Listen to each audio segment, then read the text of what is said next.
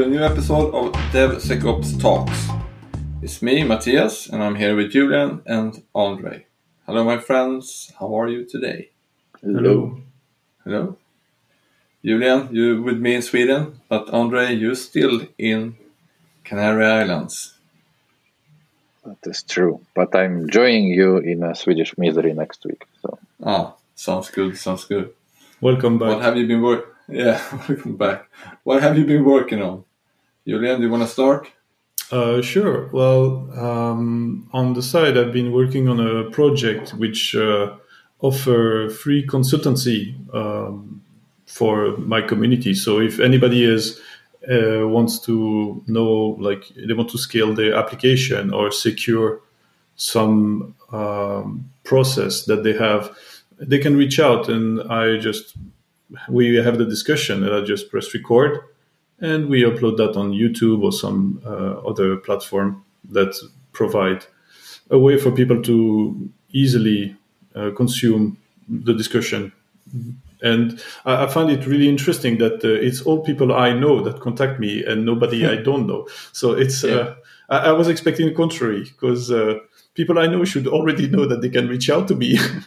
but uh, yeah, I, I, guess I, I had to make it official.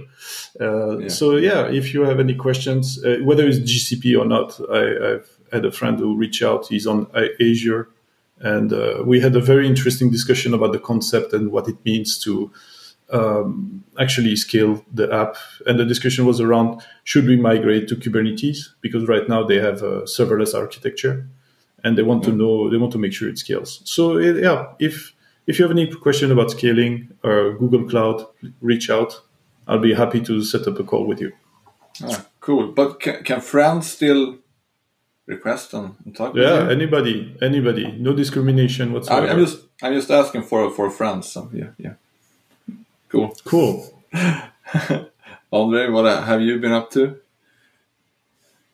quite many things, but Yeah. um, one thing that I want to follow up on is uh, from I believe episode 25 when we spoke about Pulumi. So Yeah. we did a little bit of experimentation together with um, several consultants from FivexL, and uh, yeah, I got I got a taste for Pulumi. We decided to go with a Python version, and uh, the project is that we need to deploy instance of the SaaS application. So when you're creating like a SaaS contract where you're signing up, you get your own deployment. Mm. And uh, in there, you need to like log into database, create a separate database in RDS. So we share the database, but everyone gets their own login details, and it's, it's well, the database is a separate entity within the RDS, right? So Yeah. Uh, the data is separated, and the same like with the Rabbit and stuff like that. So we thought, well, we could just use Pulumi to automate a lot of that, and um, then push stuff to Argo and have the rest deployed. So we'll like prepare everything for deployment with Argo. We, we prepare all the all the dependencies around the application, and uh, two things that. Um, caused a little bit of WTF was um, the classes names. So they are, what what they did is it told me they took the um, imagine like the HCL specification of something, and then you would have nested structure. So they, they basically take everything from those nested structures and glue it together. So you have like a flat name.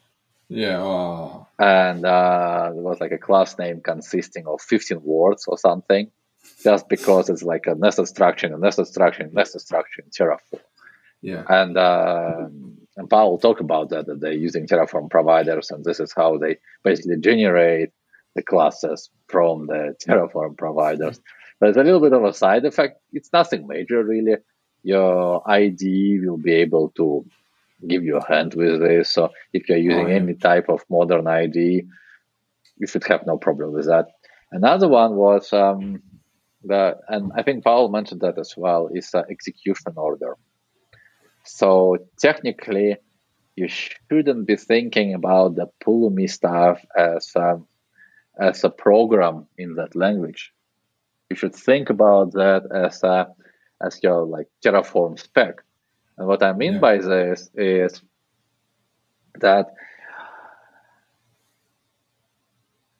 we thought that, for instance, we could uh, create a database and then get some details from the database, and then some run uh, run a piece of Python code to go into the database and do something, Yeah. and that doesn't really work this Ah. way because the first the Python code got exec- gets executed. And Ah. that is used to generate the graph of resources underneath, and then Pulumi starts to apply it. And they're trying to do the best they can with the promises that, like, if you're requesting something and then using that as an input to another resource, then when Yeah. those, resources being created, that creates a dependency graph so that the first Yeah. resource will be created after next resource. But if you're just taking something and then using it within the code, just you know, SSH somewhere, or do something else, as far as I understood, Pulumi doesn't have enough context to understand that like you need to create that Oh. resource first.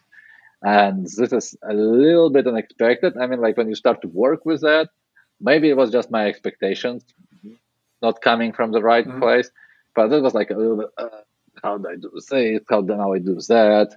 So it was a little bit cumbersome, and um, we did about three or four hours of uh, mob programming with that, and we're planning another follow up of three or four hours to complete that project. Yeah. We have that in Terraform at the moment, so we're just trying to set up the same something that would do the same with Pulumi and uh, see if that works. And another contender there is a crossplane actually. So because we could also, I mean, we could take the GitOps Yeah. way of doing things to, to the extreme and then ditch the Terraform, ditch the Pulumi, and just let Kubernetes driven operators create stuff for us. But there is a, also a little bit of downside to that. And I think that is something that people do not consider. When uh, you're running the GitOps within Kubernetes, you're not paying for API calls to the Kubernetes, right? The Yeah. cloud provider doesn't charge you for API calls, but cloud providers charge you for API calls to the cloud API for the amount of those calls. And Yeah. imagine you have something like a crossplane that need const- that needs constantly well, uh, reconcile the state.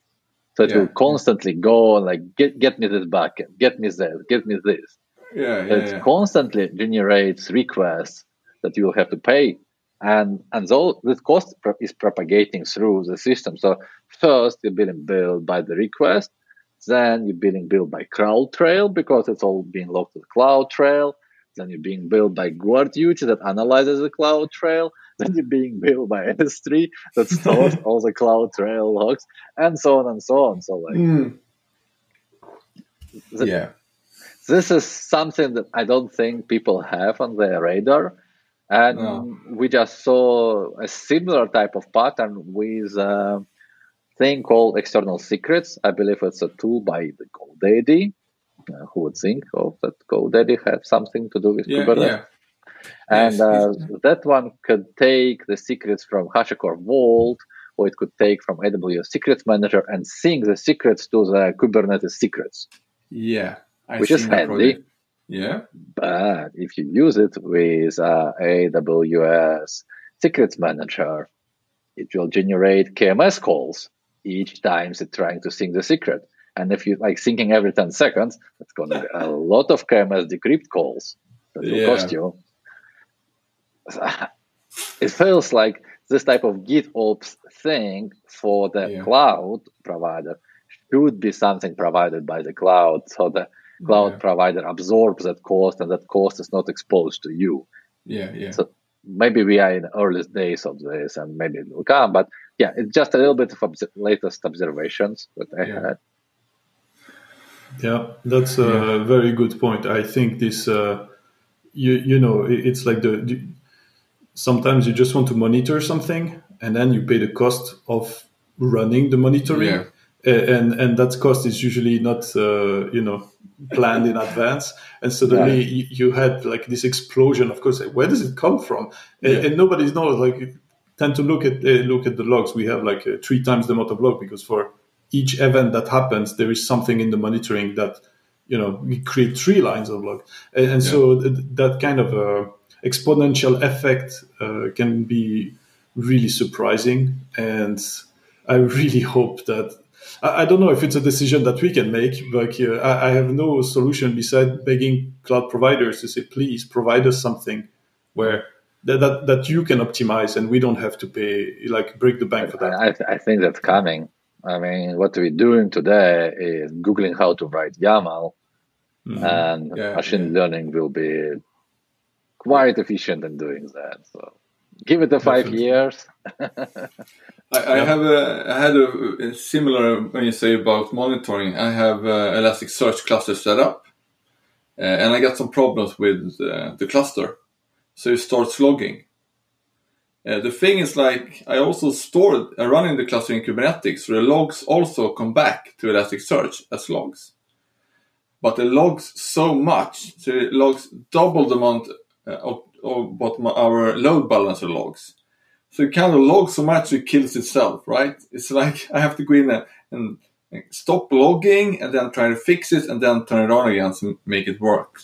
So that was uh, that was my I think it was Monday or Tuesday this week getting to get uh, Elastic wow. to work because it was logging so much it kills itself basically. Mm. I, I also, if, he, if, if you switch from this topic, I'm so, sorry for interrupting, yeah. but there is an agenda we wanted to cover, right? Well, yeah, it is. Another thing that made the news uh, last week and this week, yeah. and we're recording it April 9th, so you, you get a time reference. It's a Facebook, not a breach, but the data exposure. Yeah. By some clever dudes that created a contact book that uh, contained all possible phone numbers in the world that he generated and then it, he came to Facebook and asked, like, Facebook, are my friends on Facebook? Here's my yeah. contact book. And Facebook kindly cross matched all those numbers provided to the people names. Quite clever, I have to say. Yeah. It's, it's very clever. Yeah, and think it, about the messengers who take your phone number as a primary login and information. Like in Facebook, you don't really have to provide phone number, but with the messengers, you it's, it's a base basic means yeah. of authentication in there, which is super insecure. Since you could just have SMS hijacking and stuff like that, and someone can yeah. take over your thingy.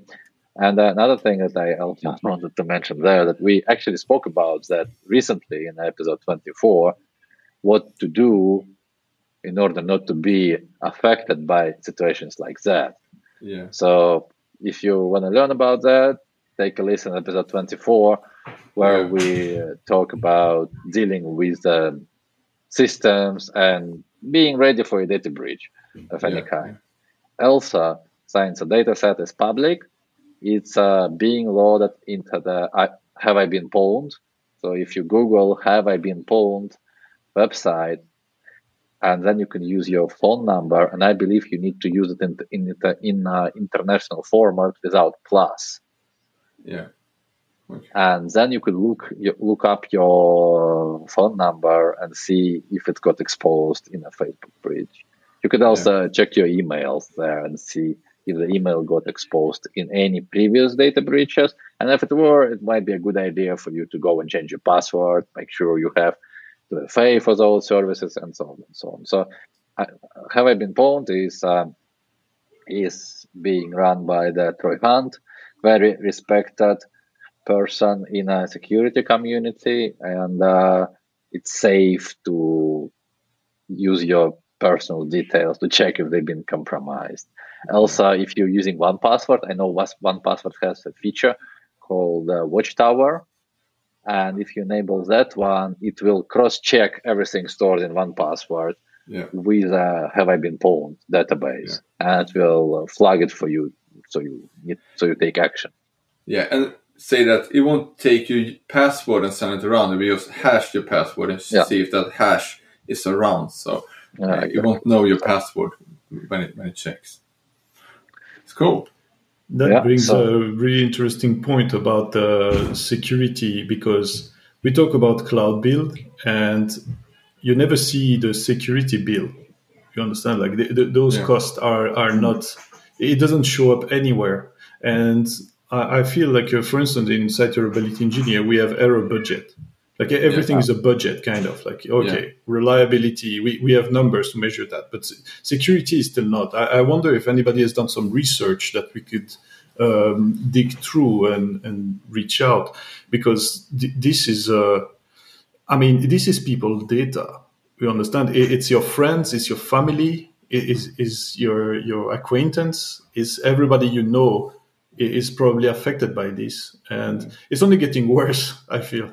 I'm I'm curious what the European Union gonna be doing about that because it's like a big GDPR breach, and it looks like that the latest data set was actually like a new data set. It wasn't something that was leaked before and just reappearing. No, it was something new, and Facebook haven't notified people about that.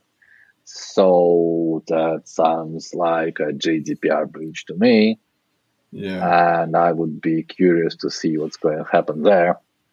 It's gonna be scary. I mean, the European had this uh, judgment call. I think in last year saying that you can't have any GDPR data on a uh, servers owned by US companies. Wow. So we see how that goes. I mean, I'm at the bank now and we can't run anything. I had uh, actually a meeting with, with Mongo and they said, hey, come over and run our stuff on, on Atlas. And we're like, can't do that. US company. Can't send any GDPR data to you. That's uh, very interesting because I, I heard of a Yeah. few banks here in Stockholm that are actually migrated to Google Cloud.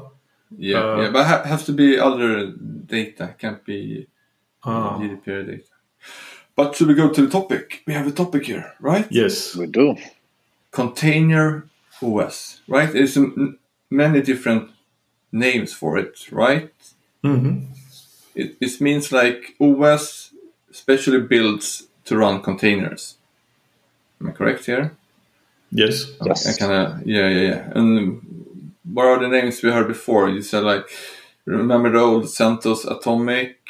We have Uh, Core it maybe the most. Red- I believe it was Red Hat Atomic. Red Hat, Red Hat Atomic, yeah. Core OS, maybe the most famous one. It Which was is- acquired by Red Hat. Yeah, we, we just dead by now. Uh, and Yeah, the story was kind of interesting there. So the first CoreOS got acquired by Red Hat. Red Yeah. Hat already had competing product, Yeah, but they said like, yeah, fine. We, we, it, it looked like they're gonna keep both afloat. yeah, And then uh, IBM bought Red Hat, and now we actually see repercussions of that. Where, Yeah. uh, Red Hat killed CoreOS, yeah, and also Red Hat started to change the way how they offered CentOS and Fedora. Yeah. So there are changes. Yeah. It's not related to container operating system, but there are repercussions of Red Hat being acquired from the IBM. So IBM started to squeeze it a little. yeah. And uh, Matthias, you mentioned that Ubuntu also had uh, something from, run, to run containers. Yeah, I, I can't remember the name. They have some uh, special Ubuntu image as well. Yeah, yeah, they are There is, coming uh, up. Um, yeah, Yeah, there is I something mean, in GKE as well. Some Yeah. some hardened operation system they have that they use for GKE. Yeah, yeah, Yeah. And last March, Amazon released AWS Bottlerocket, and this is what we're going to be talking about today. yeah. Uh, version version one version one of the operating system got released in August last year. So now, half a year later, we are at the version 1.0.7, Yeah, which uh, signals to me that the majority of the child's problem is sorted out. Yeah, and it should be safe to be used in production. And I actually used it in production um, recently, and my experience was quite positive with it. So that's why I thought it would be nice for us to talk about it. yeah. Uh, unfortunately, there is not much documentation available online. So the most documentation you will find in a GitHub repository. We will link it to the show notes. And uh, there you will find a description of operating system. And let me give you some details. So first, when you navigate to the github.com slash bottlerocket dash os slash bottlerocket you will see the repository and uh, if you scroll a little bit down you will see a language just breakdown and there you might notice that 95.9 at the moment of recording is written in rust which is a memory safe language yeah. and a lot of security problems actually originate from buffer, buffer overflows. People would yeah. fuzz their software with fuzzers, trying to find uh, the way to break software, or like crash the software, and then exploit that. Yeah. And the so rest the, is go. Yeah. I think we, we can back up a little bit for people who don't know. So, uh, an operating system is the software that allows you to interact with the hardware. Am I correct? Exactly. exactly. So, and, and those uh, operating systems are usually written in C, uh, which allows you to have pointers to a special uh, address in memory. And hackers use that to actually override some command by the operating system, which allow them to control the, the software or what, how processes are run. And the fuzzing is the activity of throwing random strings uh, or random data to an application in order to test its, uh, I would say, resilience to buffer overflow or, yeah. you know, all, all, those kind of uh, parsing errors and memory access get, can get caught by fuzzy. Yeah. So. Thank you for explanation, Julian. Yeah. That was very nice of you. and you can also do it not only with a like a desktop application, you can do it with a with a web application. You just take mm-hmm. the REST API and throw things at it and yeah. see how it how it behaves. It's one of my favorite hobbies, maybe.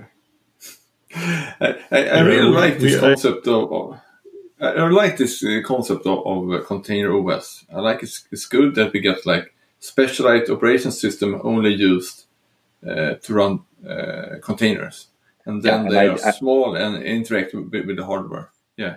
Yeah, exactly. So idea with container operating system is that the operating system is being stripped down to bare minimum.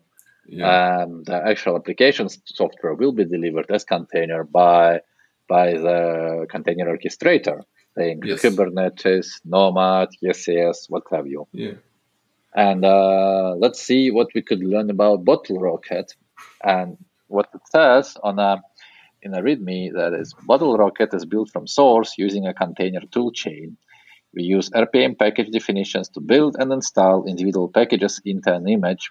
RPM itself is not in the image, it's just a com- common and convenient package definition format. We currently package the following major third party components Linux kernel, obviously, yeah. mm-hmm. glibc, yeah, you, mm-hmm. you cannot really do without glibc, build root, build root as a toolchain, the package grub, so you have a like bootloader, systemd as a init, wicked for networking, containerd as a container runtime, and that's pretty much it. Yeah. So it's it's all that operating system got. Plus there is some source code written in Rust to control the operating system because the configuration of operating system is done in a little bit different way comparing to the, um, the traditional ones. Also, on top of that, there are multiple flavors that Amazon provides. So there is a EKS flavor, and that will include kubelet uh, and AWS IAM authenticator used for RBAC in uh, EKS. And also there is a flavor for ECS, and that will contain ECS agent. Yeah. Another important thing to mention is that the Bottlerocket image has two identical set of partitions. and uh, you're updating the whole operating system. So you're basically replacing everything. It's an atomic update. Yeah, And- yeah. And when you're updating Bottlerocket, first uh, it updates one partition. If it works well, it switches to that and then update another one. And also, if there are like issues with the failures, it could uh, do a revert back to the previous Yeah. known uh, well-working uh, partition. Like reminds me the day my days in Ericsson because like all the telecommunication software works in a similar way yeah. you always have a high availability mode. And uh, so there are two ways of interacting with um, with a Bottlerocket instance. It actually provides the IP, API, so you can you can interact with uh, operating system through the web API, which is amazing. So like there is like HTTP API server, and they provide you a, a command line tool that you could run to communicate with that. Yeah. Also, there is a way to communicate with that through the user data, right? So, Oh, yeah, if, yeah. if you're familiar with uh, EC2 concepts on AWS, when you're loading something, or when you're starting the um, EC2, you could pass the user data in there. Yeah. And uh, there, in user data, you would usually have your cloud init script, or you might have some shell script that does something on a boot. Yeah. But here, it's different. You are passing a TOML file with the settings for the operating system, Ah, cool. which is super convenient. In a primary README file, they have uh, all settings enumerated, so you could pass additional uh, command line flags for for your kubelet, for instance. You can pass your Kubernetes uh, API ad- address. You can pass Kubernetes CA that you need to connect to the Yeah. to the Kubernetes cluster. Then you then there are kernel settings. For instance, there is a settings.kernel.lockdown that allows you to set the kernel in a three different modes. One is a none, which is default. Then there is like integrity and confidentiality, and they're planning to do integrity default later on. I believe that uh, confidentiality is the most strict one, and they turn off things like eBPF and that one. Yeah. So, very simple way of hardening your operating system through the Mm, single switch. Yeah. Else, uh, there is like settings.kernel.sysctl, so you can tweak your memory settings and stuff. Again, through TOML, no need to write any shell scripts or anything else. Also, there are two ways to uh, do things with the with uh, with the instance. You have two type of containers running there. So there is a control container, and you can connect to control container through SSM. So it's a systems manager, session manager, I Yeah, it's yeah. silly name. But uh, you will get a connection through AWS console, and that will be you, you basically get a terminal within that container. It's not privileged, but you can Yeah. configure it to be privileged if you want to.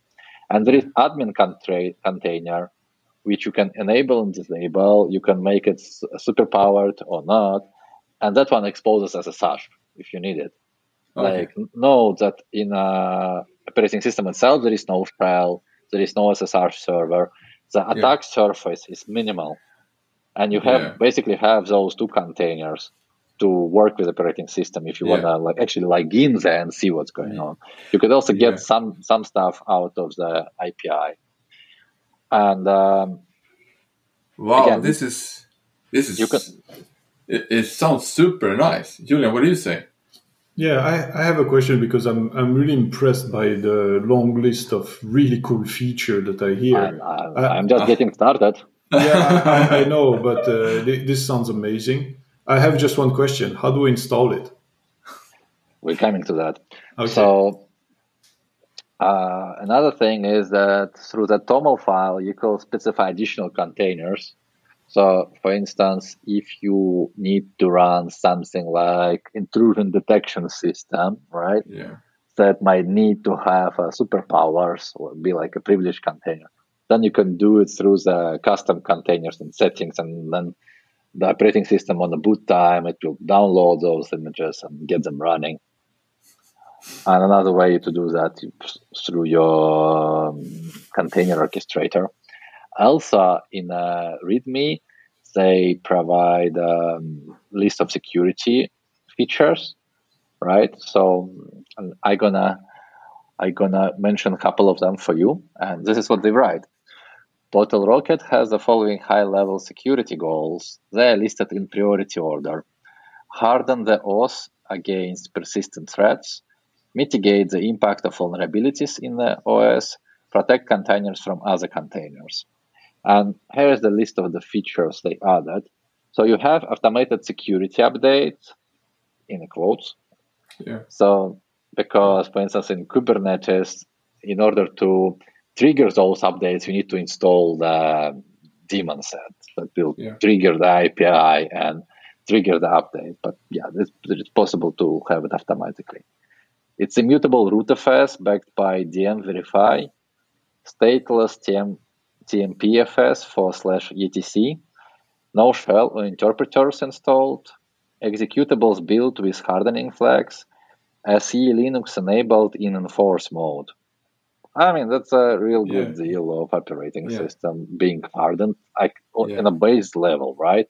The baseline is kind of much stronger comparing to any uh, any traditional operating system where you need to do much more, like enable SE Linux, AppArmor, and, and stuff like that. But they go even more they provide you with a security guidance. So there is a security guidance.md that you can find in the repository. And what this is what they recommend. There are a critical priority recommendation to enable automatic updates, avoid containers with elevated privileges. I believe many people already doing that. Yeah. Restrict access to the host API socket. Makes sense because you can interact with operating system through the API restrict access to the container runtime socket. I believe everyone already doing that. Mm.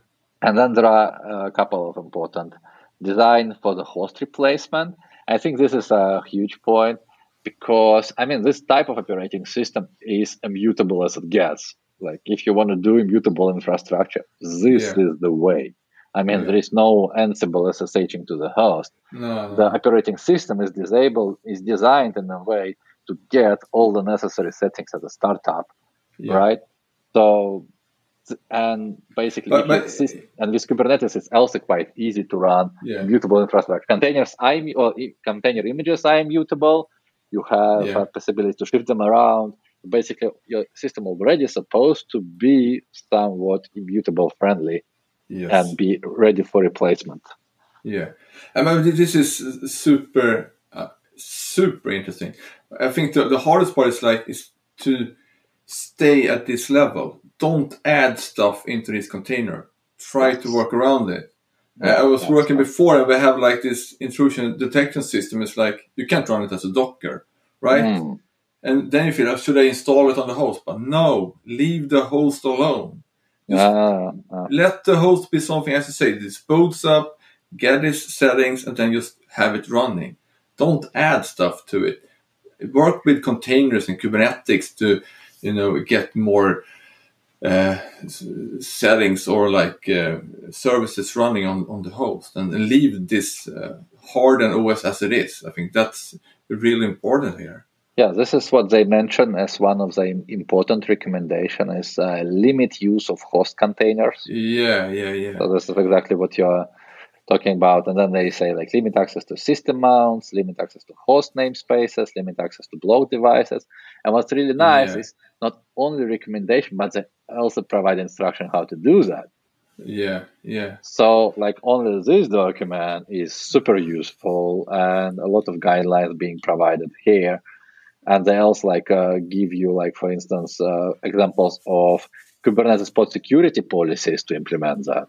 Oh, nice. Well, like well, with pod security policies being deprecated. Uh, well, so there will probably be some, there will probably be some other problems. I mean, we were running like, for example, Anchore scans. You know, you run Anchore scans on the images.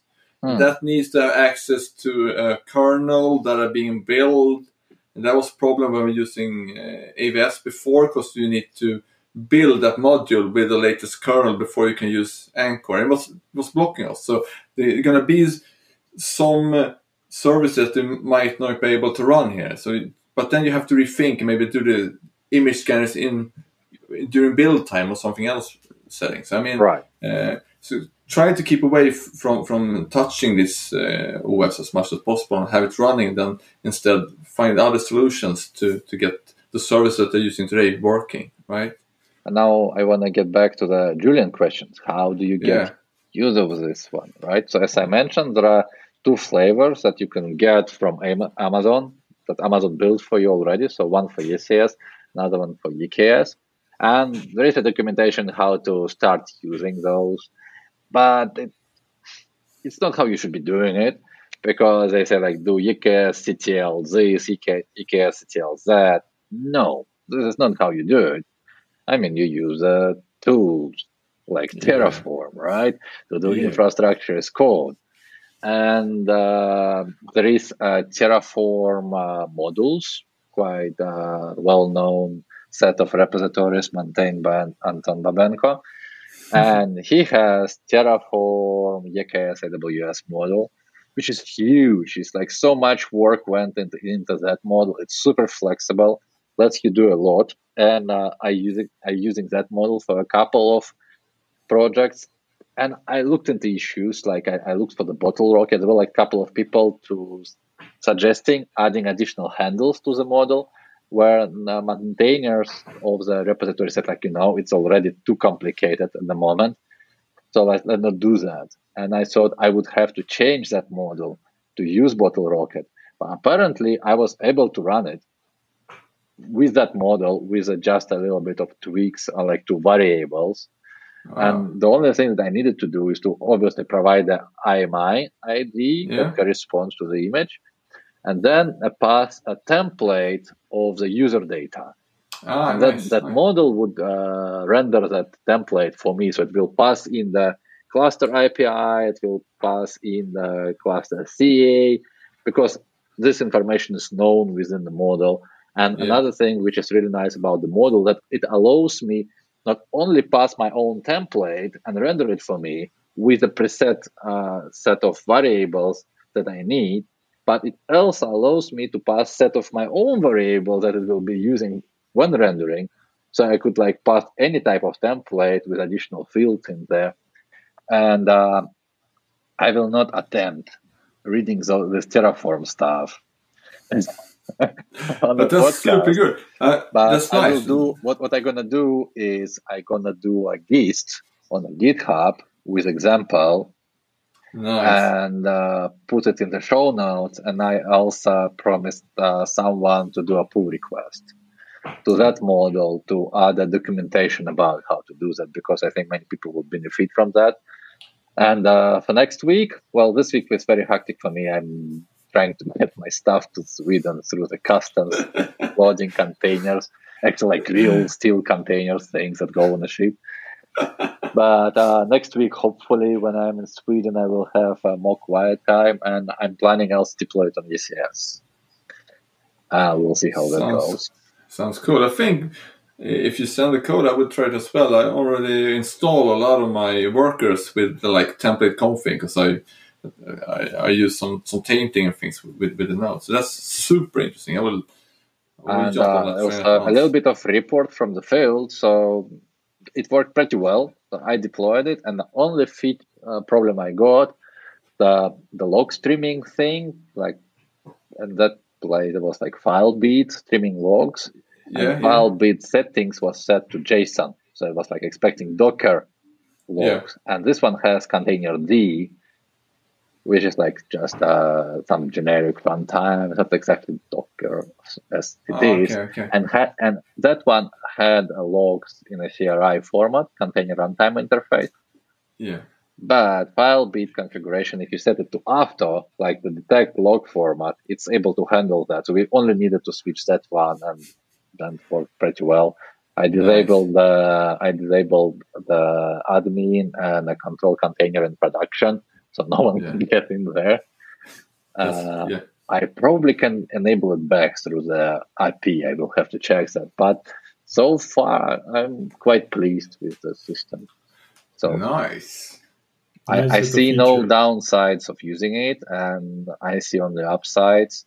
Yeah. And uh, vendor specific though, but I think it should be possible to. I mean, it's open source. It should be possible to compile that for other destinations. And we also entertaining idea of building custom image that would have Consul and nomad on top of that. So like a Oh. Consul and nomad flavor of Bottlerocket. But Yeah. we'll see about that. Yeah, I mean, cool. I mean, you, could have a, your own container running it. So if you're running a service with one Yeah, container, you can should- set one of those. It's super. Wow, Or, we cool. could like actually like install them on a on a Yeah. host as uh, not as containers but as binaries, just because Yeah, it's like yeah. to go binaries, and I think they work a little bit better as uh, binaries than in containers because they need to have uh, Yeah. quite a number of privileges. But yeah, so Cool. ve- very interesting project, and it Yeah. feels like it's um, somewhat ready for prime time. Give it a try. Let us know if it fails on you. So share with community. Very nice review. I Uh, really appreciate it. Yeah, and, but I think with, with that, we're, we're up to time. Yep. 40 minutes, guys. It, Yeah. was, uh, it was fun once again. Thank you everyone for tuning in, and uh, we see you next time. Show notes will be at devsecops.fm.